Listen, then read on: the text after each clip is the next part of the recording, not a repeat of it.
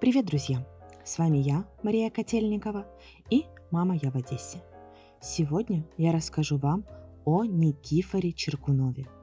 В это сложно поверить, но именно его, незаслуженно забытого архитектора, можно назвать создателем облика всей одесской Молдаванки. Да, этот район весьма неоднозначный, но если присмотреться, сложно не заметить, что все здесь было задумано и сделано с умом. Все эти невысокие домики, широкие тротуары, многочисленные деревья и огромные дворы по задумке Никифора Черкунова должны были сделать жизнь одесситов комфортней. Вот послушайте. С 30-х годов XIX века за линией Портофранко, нынешней улицы Старопортофранковской, находилась административная зона города.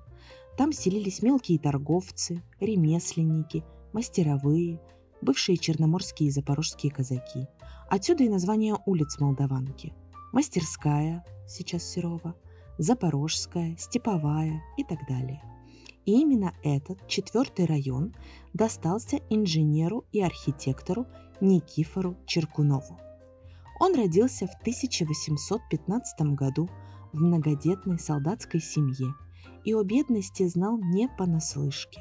Совсем юным Никифор устроился на работу кондуктором при понтонном батальоне инженерного корпуса в Петербурге.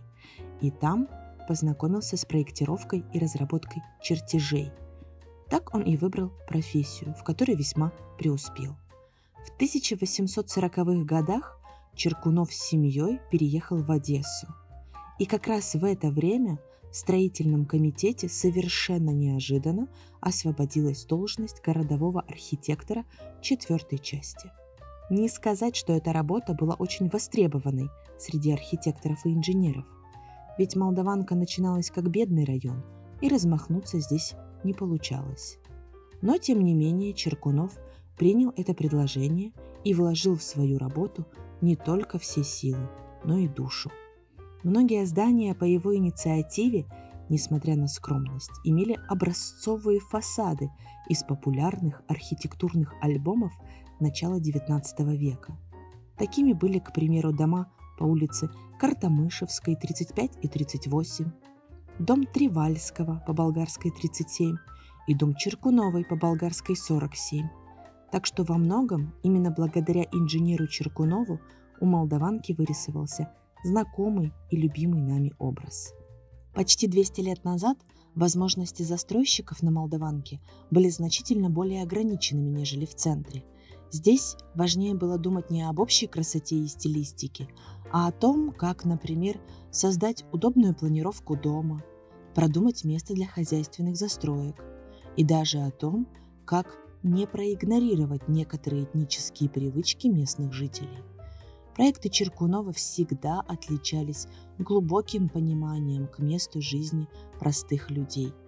Как отмечает автор книги «Архитектура Одессы» Валентин Пилявский, масштабность одноэтажных и двухэтажных построек подчеркнута на чертежах незатейливыми фигурками плотников, кузнецов и других типажей, населявших тогда городские окраины и к Никифору Черкунову, как административному лицу, относились в Одессе с большим уважением и доверием.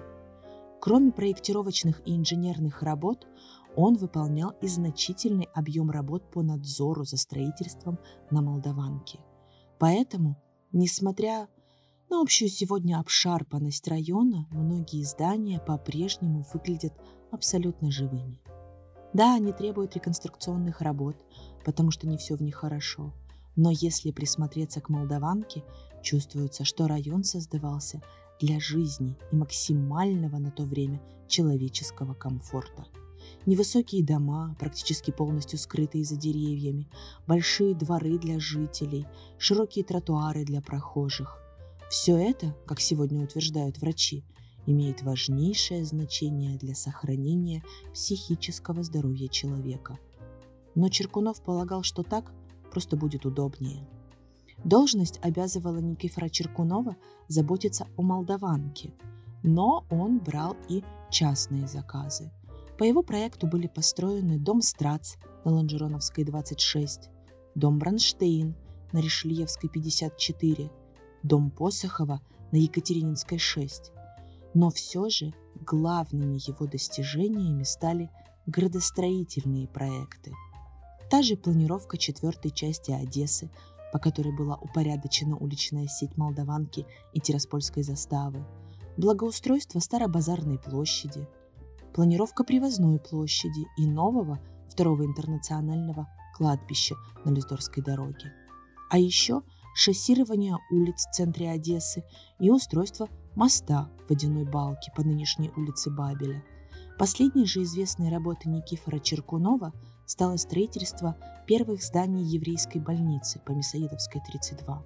Сегодня о Никифоре Черкунове мало кто помнит, а многие здания, созданные на Молдаванке по его проектам, не сохранились. Неизвестно и то, как прошли последние годы выдающегося архитектора и инженера. Но, безусловно, Черкунова можно назвать настоящим профессионалом, который не сетовал на сложности, а просто выполнял свою работу. И молдаванка, как бы она сегодня ни выглядела, является, пожалуй, прекрасным примером того, как важно перед застройкой той или иной части города представлять себе всю картину в целом. Просто для того, чтобы город, меняясь, оставался комфортным для его жителей. Надеюсь, что вам было интересно. А подробнее о застройке Молдаванки, ее мифах, легендах и известных жителях вы можете узнать, подписавшись на нас в соцсетях. Следите за анонсами «Мама, я в Одессе». С нами интересно и красиво.